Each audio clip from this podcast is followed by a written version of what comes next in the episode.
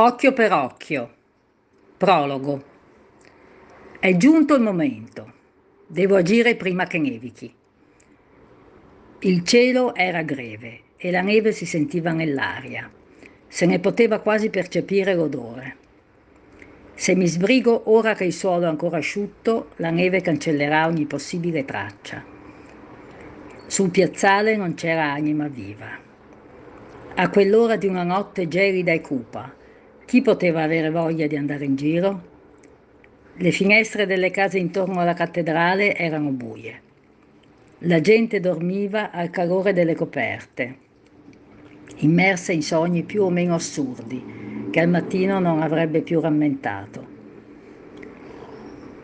Avanzò barcollando, rabbrividì alle frustate del vento che si accaniva con una tale forza da minacciare il suo equilibrio reso precario dal peso che portava. Si fermò nel punto preciso che aveva stabilito e lasciò scivolare il fardello dalle braccia, che toccò terra con un tonfo secco. Anche questa è fatta. La figura scomparve.